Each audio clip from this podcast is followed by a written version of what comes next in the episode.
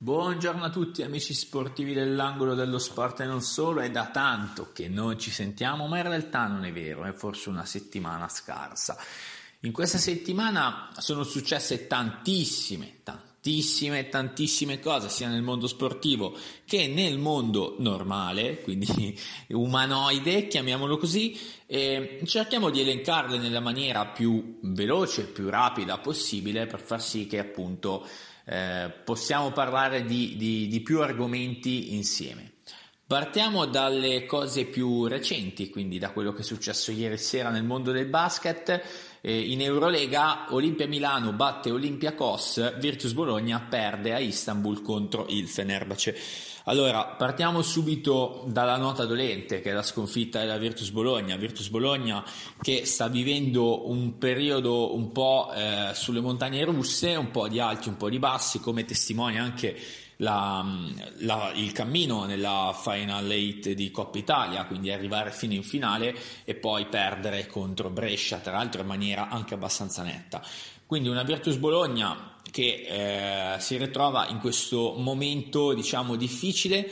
Si era addirittura parlato ma probabilmente erano soltanto delle voci eh, di mercato delle voci diciamo eh, totalmente sballate e sbagliate di un quasi no, non un esonero, ma un allontanamento o almeno sicuramente una separazione a fine stagione con coach Sergio Scariolo. Tra l'altro, Sergio Scariolo, che sempre seguendo le voci, sembra sia sondato dal Real Madrid per avviare un nuovo ciclo tecnico eh, dal Real Madrid e anche dal Barcellona, scusatemi, queste sono le voci che stanno circolando. Il Real Madrid che segue anche coach Javi Pasquale, ex allenatore ovviamente anche del Barcellona e eh, del Panathinaikos, eh, attualmente allo Zenit San Pietroburgo, che ha un buyout per liberarsi a fine stagione e si dice che potrebbe andare a sostituire coach Matteo a Madrid. Queste sono le voci che circolano.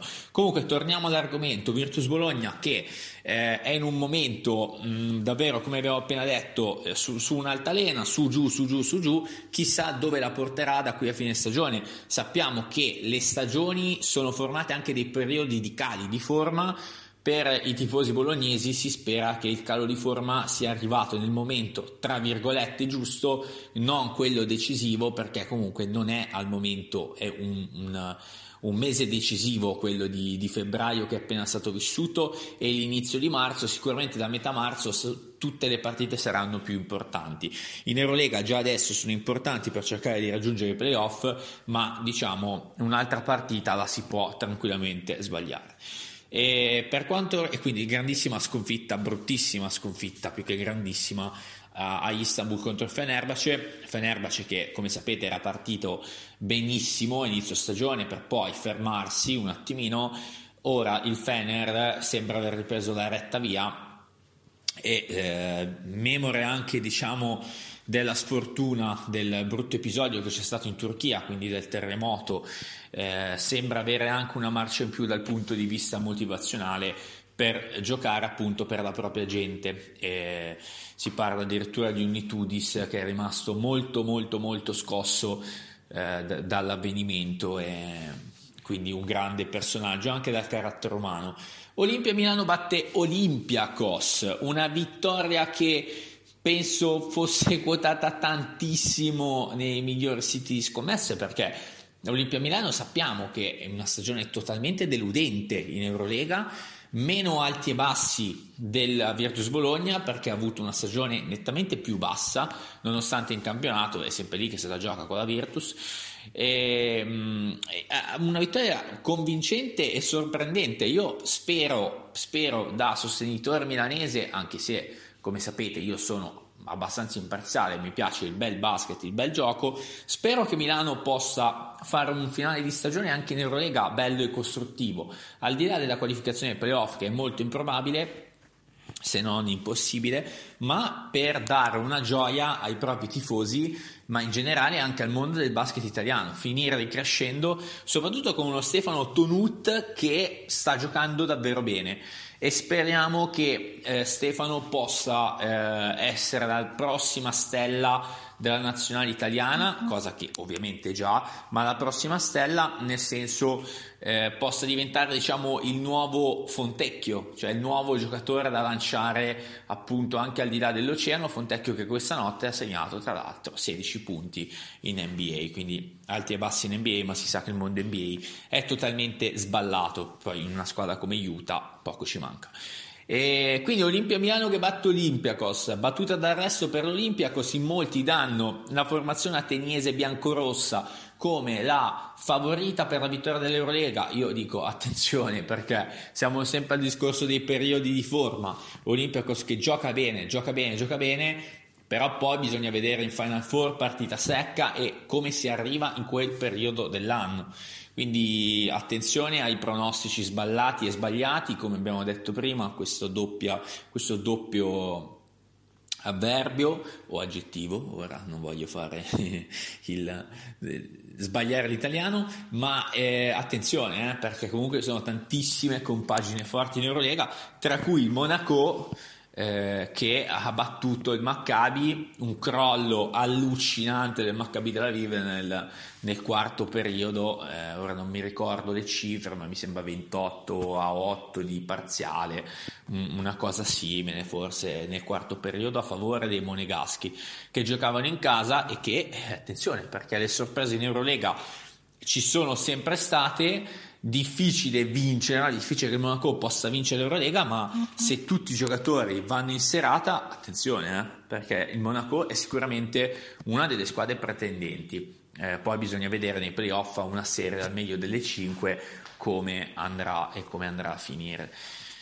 Quindi queste sono le notizie principali del mondo di Eurolega, mondo calciofilo, al di là della giornata che inizia ieri la Lazio ha battuto il Napoli, seconda sconfitta in campionato per il Napoli, in campionato per il Napoli, ehm, gol di Vessino al 62esimo, se non sbaglio, 67esimo, una, un minutaggio simile. E Buona, buona vittoria per la Lazio che continua a giocarsela per i posti che contano in Europa. Tra l'altro, Lazio che giocherà martedì contro la Z Alkmaar eh, allo stadio olimpico. E mh, mm, battuta d'arresto per il Napoli che, per l'amor del cielo, ha un vantaggio enorme. Soltanto lei potrebbe perdere lo scudetto mm, molto improbabile, probabile che perderà qualche altro punticino perché comunque si sa che quando si è troppo in alto si può anche tranquillamente sbagliare e scendere con la testa, ma buttare via 15 punti che va bene, potrebbero diventare al momento 12 di vantaggio, eh, sono davvero tanti. Juventus che in settimana ha battuto il Torino nel derby della Mole eh, per 4 a 2, una grandissima prestazione della Juve dopo che era andata in svantaggio per ben due volte, eh, la Juve si è ripresa Penso che la Juve sarebbe potuta essere la seconda forza del campionato e avrebbe anche potuto chiudere a meno di 10 punti di distacco dal Napoli. È un peccato per la penalizzazione, non entriamo nel merito ancora delle penalizzazioni varie, ma sicuramente, sicuramente eh, la Juve potrà fare un finale di stagione all'altezza. Ieri tra l'altro ha giocato anche la Juventus Next Gen, per la finale di andata di Coppi, Coppa di Serie di, di, Lega Pro, Coppa Italia di Lega Pro e eh, ha perso con il Vicenza in casa 2 a 1 quindi una grande partita comunque anche dei ragazzi de, delle giovani leve juventine. È iniziata la Formula 1 finalmente è iniziata la Formula 1 i primi test danno per favorita ancora la Red Bull. Ieri ci sono state prove libere 1 prove libere 2 Abbiamo visto, sì, la Red Bull buona, per l'amor del cielo la prima gara conta quello che conta perché alla fine si decide nell'arco di tutto il campionato composto da più di 20 gare. Abbiamo visto un Fernando Alonso in grande spolvero su Aston Martin. Si dice che l'Aston Martin potrebbe essere una sorpresa. l'Aston Martin in realtà sono tre anni che deve essere la sorpresa del mondiale e non, non lo è mai. Sicuramente Alonso è il miglior pilota non voglio dire nella storia della Formula 1 perché ognuno ha il miglior pilota nella storia della Formula 1. Alonso è sicuramente eh, il miglior pilota al momento nel mondiale perché è il pilota che riesce a tirare fuori il meglio da tutte le vetture che ha. È un gran lamentoso quando corre, ma ci sta. Quando tu vuoi la perfezione, esigi la perfezione. Quando non ti danno la perfezione, ti arrabbi. Se prendi Alonso, sai che Alonso è un perfettino ed è quello che lo rende il miglior pilota del mondiale. Perché poi, ragazzi, eh, ogni pilota, da Leclerc a Verstappen a Hamilton, hanno il proprio perché e sicuramente hanno delle qualità che altri piloti non hanno, ma Alonso è il pilota più completo.